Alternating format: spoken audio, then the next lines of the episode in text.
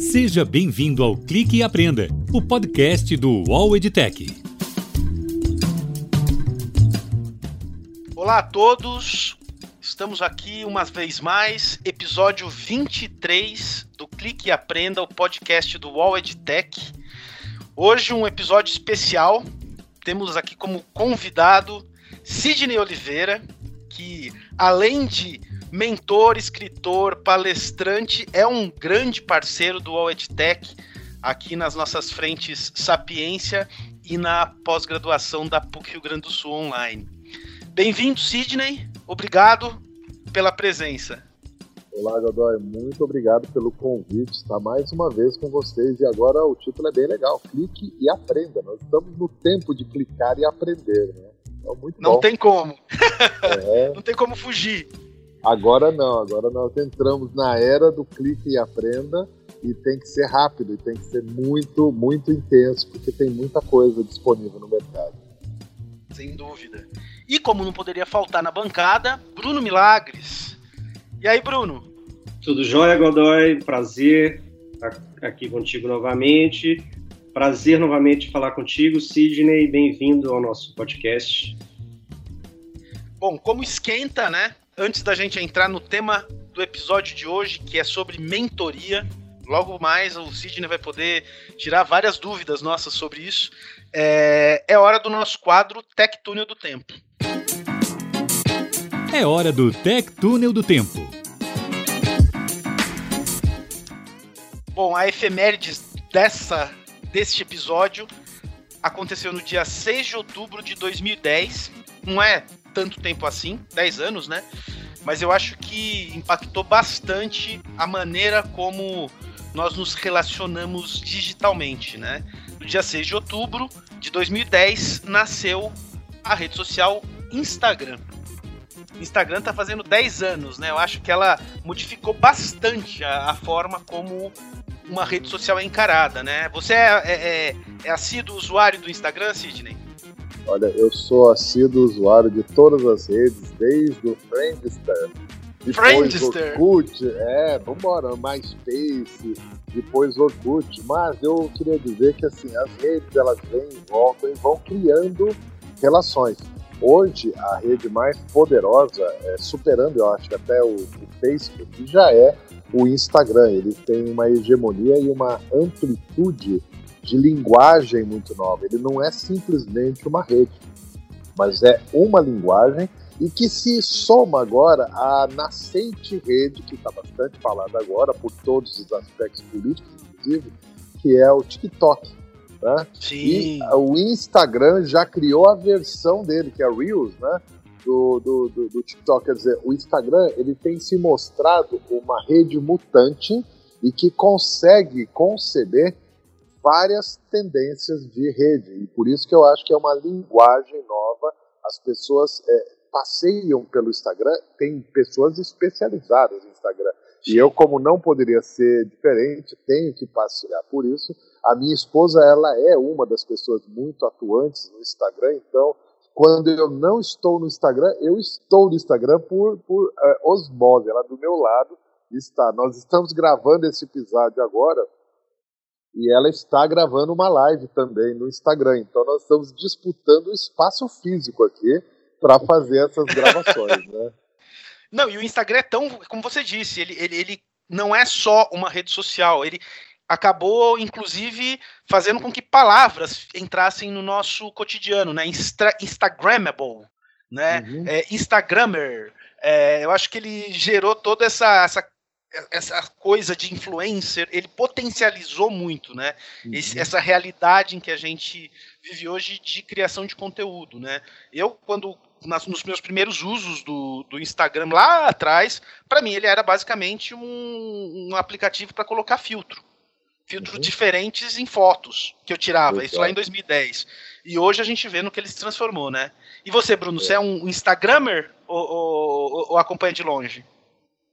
Eu sou um fotógrafo amador, então eu sou um Instagrammer daquela versão antiga. ah, raiz. Você é, você é o raiz. Mas eu acho muito legal ver o, como essas, essas redes evoluem, né? isso que o Sidney falou da linguagem, de, de ser uma linguagem, não ser uma rede, ela também evolui com o tempo, né? Como que 10 anos fizeram diferença na linguagem de uma plataforma, né? É, o interessante é que tem gente que se comunica e se relaciona única e exclusivamente pelo Instagram. Então você tem agora um pedacinho do Instagram que lembra o YouTube, que é o, o IGTV. Você tem o Reels, que lembra o TikTok. Você tem a página de feed, que lembra o Facebook. E tem a área de mensagens, que lembra o WhatsApp. Então, eu estou vendo assim uma, uma rede como eu diria, uma rede mutante que vai absorvendo tendências e estabelecendo novo tipo de linguagem. Esse que é importante a gente pensar hoje em dia, o que está acontecendo. E aí, acho que até para conectar com o tema central do nosso bate-papo, né, essa questão de aprender, de aprender com, com o que está ao seu entorno, saber onde buscar, né? Eu acho que a gente consegue trazer aqui o filé mignon do nosso papo, que é mentoria, né? Só que antes da gente falar efetivamente, tem algumas perguntas, algumas dúvidas, né? Algumas questões sobre o tema. Eu acho que seria legal a gente primeiro contextualizar, né? Porque é muito comum a gente uh, confundir ou encontrar pessoas que confundem os conceitos de mentoria com tutoria, com coaching. É, afinal de contas, o que é mentoria, Sidney? Você que é um mentor, Exato. Para entender mentoria, a gente precisaria usar outros elementos de referência. E se eu pudesse dar uma palavra que explicasse totalmente mentoria, eu usaria exatamente essa palavra, referência. Alguma coisa que já existe, alguma coisa que me dá um padrão e eu, a partir dessa referência, faço as minhas escolhas, as minhas decisões. Quando a gente estabelece o processo de desenvolvimento humano, a gente já tem algumas figuras muito conhecidas. Talvez a mais milenar, ou pelo menos para o nosso século, a mais conhecida é do professor. Ele tem a função de transferir informação. Ele tem uma informação e ele transfere informação. Essa figura hoje não é estritamente a figura de, uma, de um ser humano. Você pode ter essa transferência de informação através de uma rede social, através de um vídeo, através de um livro, mas a figura do professor é a mais conhecida. Só que ela é uma figura com limitações, porque quando eu transfiro a informação para alguém, essa informação fica na memória e não necessariamente a pessoa sabe decodificar essa informação. Então você precisa da figura de um treinador que pegue aquela informação e transfira em ações práticas. O treinador é aquilo que faz o processo repetitivo. E aí vem a figura que o nome está bastante famoso, é coach. Coach no sentido de desenvolver competência quando você tem uma informação. E aí vem o terceiro elemento. Se eu tenho alguém que me passa informação e alguém que treina comigo informação, quem é o mentor? O mentor é quem já utilizou essa informação, já praticou e ele é uma figura de referência. Por isso que a gente diz que um mentor, normalmente, ele tem muita vivência, ele tem muita experiência. A figura do mentor é aquela que eu me baseio para tomar uma decisão. Evidentemente, uma figura de referência, ela fala de alguém que já viveu um cenário. E muitas vezes nós estamos em cenários inéditos e aí eu não tenho uma referência segura, mas eu tenho uma referência é, é, confiável. Por exemplo, nós estamos nesse momento do, do mundo numa crise que teve a origem aí por conta do Covid, etc. Tá? É uma crise com impactos econômicos, impactos sociais.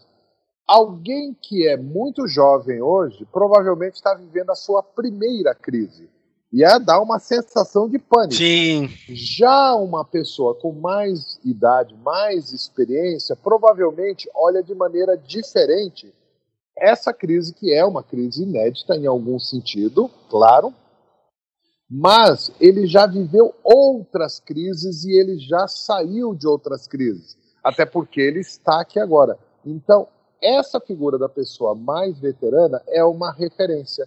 Então, se a gente gosta de pensar numa figura de mentor, algumas coisas são importantes para considerar o mentor.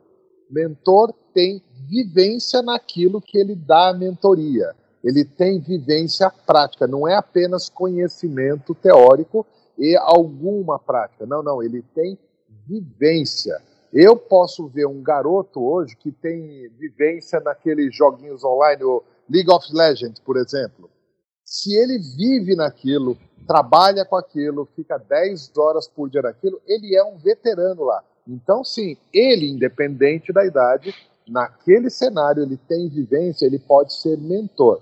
Aí a gente tem que tomar um cuidado com o que o mercado faz. Porque hoje a gente vê as palavras de moda, né? Por circunstâncias culturais, o coach ficou no descrédito por conta de vários absurdos. E de repente, agora, durante a pandemia, surgiu mentor de tudo. Mentor, qualquer Sim. coisa é mentor. E se confunde, às vezes, a palavra mentoria com essas outras fórmulas, que é o professor, ah, eu sou mentor de gramática. Não, você é professor de gramática, não existe mentor de gramática, porque gramática é instrumental. Ah, eu sou mentor de inglês. Tem duas formas de ser mentor de inglês. Ou você transmite o inglês, ou você mostra o inglês falando inglês. Então, a, a figura do mentor, e aí vai um alerta para quem está ouvindo. Cuidado, mentor tem vivência e não se aplica a palavra mentores é, ou mentoria em qualquer coisa. Eu recentemente vi um, uma coisa meio estranha, que é mentoria em tireoide. Tireoide? O órgão, o órgão. É, isso. Aí eu falei, como pode ser? Isso era uma ação, é uma ação de marketing venha que eu sou mentor em tireoide. Eu falei, gozado, como é que você pode ser mentor num órgão que todo mundo tem? Na verdade, não é. Era um curso para quem trabalha na medicina num, numa vertente de cuidar da tireoide. Era um curso de tireoide, só que usaram a palavra mentoria. Então, é, é bastante importante a gente ficar atento que mentoria é a transferência da sua experiência para outro em forma de referência. E aí sim, um bom mentor, ele tem a vivência, ele sabe é, transformar essa vivência numa referência para alguém e fazer é, provocações que leve a pessoa a agir. Tá? Então, é, é esse o cuidado que a gente precisa estar tá, é, muito atento quando a gente está ouvindo falar de mentoria e quando você vai escolher seus mentores. Quer dizer, quem você vai usar como referência quando você toma as decisões. Ah, eu quero fazer um curso online. É bom fazer um curso que está anunciando ou é bom ver quem já faz esse curso e teve resultados devidamente comprovados? Ou seja, não, eu fui lá, fiz o curso, gostei do curso, tive esse aspecto bom, esse aspecto ruim. Como foi que eu trabalhei isso? É a vivência, entendeu? Mas é, é, você trouxe aqui um ponto importante. Que é, quando a gente pensa em, em mentoria, é, muitas vezes a primeira, primeira coisa que vem na cabeça quando eu quero colocar isso em prática é buscar alguém do meu entorno profissional. Mas não necessariamente isso, isso é, é, é a única maneira. Né? O meu mentor não precisa estar no mesmo espaço organizacional que eu. É isso mesmo, não é, Sidney? Ele tem que estar no meu alcance de observação. Recentemente, eu, eu faço a mentoria de algumas empresas e, obviamente, faço a mentoria tanto dos, high potentials como formo os mentores. E nessa empresa especificamente, eu estava formando os mentores que fariam a mentoria de trainees. E já estava bem avançado o programa e eu estava fazendo a supervisão dessa mentoria, conversando com os trainees. De repente, os trainees vieram para mim em bloco reclamar ah, Sidney, mas os mentores nossos, os diretores não nos dão atenção. Eu falei, mas que tipo de atenção? Ah, a gente quer fazer reunião, mas eles estão sempre ocupados. Aliás, essa semana eles estão muito ocupados porque saiu o balanço da empresa e houve aí uma queda muito importante na, na bolsa das nossas ações. E aí todos os conselheiros estão apertando os diretores, então eles não têm tempo para nós a primeira coisa que eu falei para eles foi o seguinte: vem cá, pera um pouquinho. Está acontecendo dos conselheiros apertarem os diretores e vocês não estão vendo a mentoria aí? Não, mas que eles não estão dando a chance de falar com a gente porque eles não podem. Eu falei, mas não é para eles falarem com vocês. É vocês que têm que observar como é que eles estão agindo. Eles devem estar nervosos, estressados, pode estar dando patada no time ou não. Vocês vão ver o diretor que consegue manter o seu centro, vocês vão ver o diretor que conversa com as pessoas, apesar dessa pressão. Quer dizer, vocês estão percebendo que a mentoria, vocês têm que observar é como eles agem como diretor e não uma troca, um bate-papo de entrevista. Vocês, para serem mentorados, você tem que estar com um olhar muito aguçado de quem é a sua referência. Então, a pergunta que eu fiz para eles é: vocês pretendem estar na diretoria um dia? Claro, pretendemos. Eu falei assim: então, saiba que um dia vai ter conselheiro te apertando porque as ações da empresa caíram. E você vai ter que descobrir por onde resolver essa questão. Por que, que vocês não param de pensar numa entrevista com eles e não observa como eles estão agindo? Ah, mas como que a gente observa? Nem que seja de longe. Acha um pretexto para estar tá perto, para olhar, para ver. Quer dizer, a mentoria ela é mais orgânica do que aquele famoso bate-papo um com um, vamos conversar aqui, vamos fazer uma entrevista. As pessoas elas estigmatizam muito o processo de mentoria. E a mentoria, muitas vezes, é um processo muito genuíno de observação. Ou seja, eu olho a pessoa que eu, eu admiro.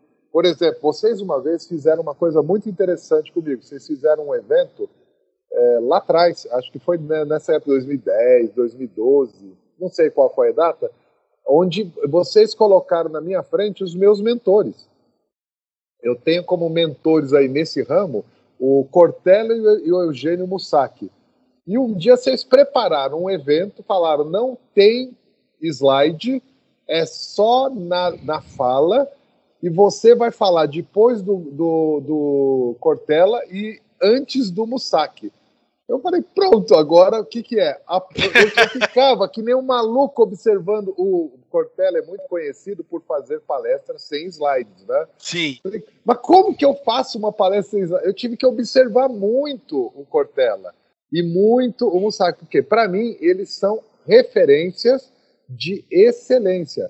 Então, eu não preciso estar sentado o tempo todo com eles falando, vem cá, me dá umas dicas. Imagina, isso é pobre para uma mentoria. A mentoria é eu estar num estado de mentorado e aprender, tendo consciência de que, de verdade, ninguém ensina ninguém. Nós que temos o protagonismo do aprendizado. Então, eu aprendo. Sensacional. E isso. é isso, e isso oh, Godoy, dá, uma, dá um gancho para uma coisa importante para esses tempos que nós estamos. As pessoas descobriram agora que elas precisam protagonizar o próprio aprendizado. E o desafio maior, principalmente quando a gente fala do aprendizado novo, do aprendizado EAD, que não é novo, para falar a verdade, o aprendizado à distância é bem antigo, só que nós não temos disciplina para nos gerir e para que nós busquemos o aprendizado. Então, todo esse movimento da pandemia trouxe um princípio de mentoria, que é você que aprende. Não é alguém que ensina. O mentor não é aquele cara que ela vem cá que eu vou te ensinar. O mentor pega e faz. É uma veja, troca, né? Veja e aprenda. Tem um seriado muito interessante que tem mentoria, que é o seriado Suits, no Netflix, que é um uhum. advogado muito brilhante e um garoto muito potencial, mas que está aprendendo os ofícios da advocacia. Em vários momentos, o garoto fica desesperado porque ele não vê saída. Aí o advogado mais veterano fala: veja e aprenda. Ele não fala, vem cá que eu vou te ensinar. Não, não. Veja e aprenda. Olha o que eu estou fazendo. Descubra o que eu fiz. Esse princípio é da mentoria, onde o aluno ou o, o, a pessoa que quer crescer, ela é a primeira dona do aprendizado. É, o, o dá uma.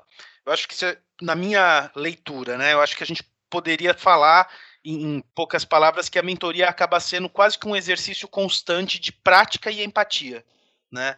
Porque é, é, é, um, é uma dinâmica em que você observa, é observado, mas ao mesmo tempo você precisa se colocar no lugar do outro e vice-versa, independente de quem é o mentor e de quem é o mentorado, né? Porque isso funciona de uma forma muito orgânica, né? Exato. Essa troca. É, um mentor, um bom mentor, ele é um provocador, porque ele já sabe o caminho e ele, ele não mostra o caminho, ele simplesmente vai e faz. Ele provoca ou fala, quero ver, faz. Me supera alguma coisa assim. Então, são coisas que o mentor faz e que tira da gente o melhor. Isso que é legal na mentoria. E muitas vezes é, é, nem é um processo tão, tão simples e nem tão confortável, né? Porque você é colocado fora da sua zona direto, né? Fora da sua zona de conforto. Como que você já passou por alguma experiência assim, Bruno? De ter um mentor que te levasse para fora, mas que você quisesse, né? Aquela sensação de não, eu preciso desse desse momento. É, eu, eu acho que a gente vive isso a todo tempo, né? Mesmo você fazendo uma busca por uma mentoria informal, ou também se você faz uma busca por um mentor numa área específica para o seu desenvolvimento pessoal. Esse ponto do Sidney é muito bom, né? São, são dois caminhos: o caminho de procurar um mentor certo e o caminho de se transformar num mentorado, num bom mentorado, né? Numa pessoa que está em busca de aprender com, com referências que vão fazer sentido na sua vida profissional. Acho, acho bem legal ver dos, dos dois lados, né? Não é só é, buscar um mentor, é se transformar num bom mentorado.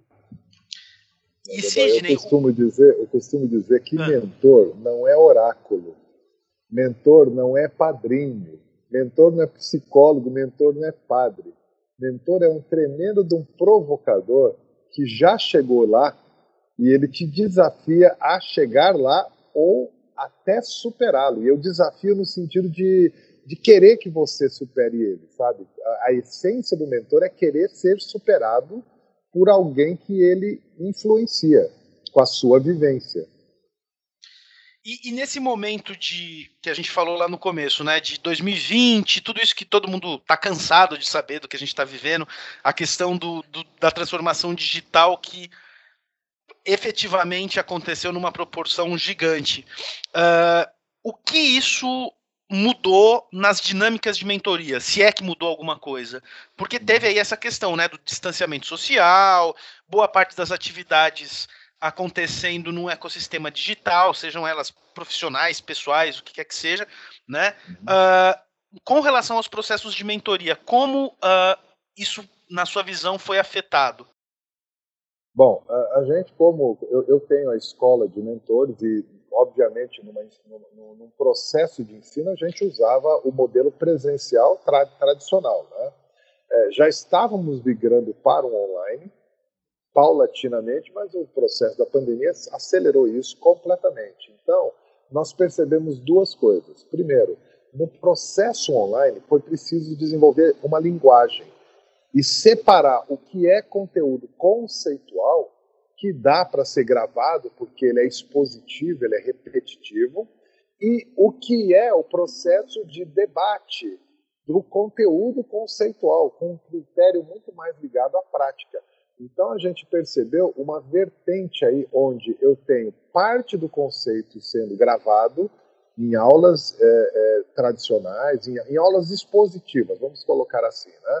E depois tem a supervisão que a gente faz com o aluno. Então mudou a regra do aprendizado. Você tem um momento de absorver e um momento de debater. Ficou mais nítido nesse processo eu diria, digital, essas, esses dois momentos. E isso trouxe uma ampliação muito grande da necessidade da mentoria é, virtual. A mentoria antes era uma mentoria de estar próximo fisicamente da pessoa, se possível, frequentando o mesmo ambiente, como eu citei no exemplo aí dos trainees olhando os, os, os diretores, né? mas a gente percebeu que dá para extrapolar isso para o virtual desde que se haja um aprendizado dessa linguagem digital. Nós estamos aqui no ambiente digital fazendo essa gravação e tem toda uma linguagem de entonação, a linguagem de quem fala, quem não fala, o que interrompe, se a gente está tendo um não verbal com a câmera ou não. Todo esse processo é uma nova forma de comunicação e que interfere no processo de aprendizado. Então, nós vimos crescer lives, nós vimos crescer supervisões, debates e tem um valor, um valor diferente apenas daquilo que era a aula propriamente dito do conceito da teoria. Eu acho que a teoria ganhou um espaço grande, mas esse debate interativo virtual ele veio para ficar. Dificilmente a gente vai voltar é, ao processo presencial se não tiver um bom motivo para o presencial. Eu acho Sim. que é uma tendência, é uma tendência que nesse primeiro momento vai ser meio híbrida, aquela tentativa de resgate do passado, mas existem muitos modelos de aprendizados que agora vão para o virtual, seja no expositivo, seja no debate online. É, eu acho que muita coisa a gente percebeu que é possível, né? E que funciona também quando a gente ultrapassa essa, essa fronteira do físico, né? É, eu, a gente tem discutido aqui em alguns episódios, a gente até trouxe né, a, a questão do digital, né, que está agora cada vez mais presente, mas isso é assunto para outro podcast. É, a gente está aqui caminhando para o final do episódio de hoje e eu queria chamar o nosso quadro Conta aí para te fazer uma pergunta, Sidney. Claro. Conta aí. Sidney, conta aí pra gente, qual foi a última coisa que você aprendeu online? Ah, bom, a gente está numa mistura de mundos online, onde você mistura o que você está assistindo, séries no Netflix, com bate-papo. O meu é, último aprendizado online ele foi estruturado dentro de um programa de marketing digital. Eu comecei a entender essa linguagem e, e fui buscar realmente um aprendizado no marketing digital mas não esse assim, tipo, ganhe mais seguidores, não é essa a ideia.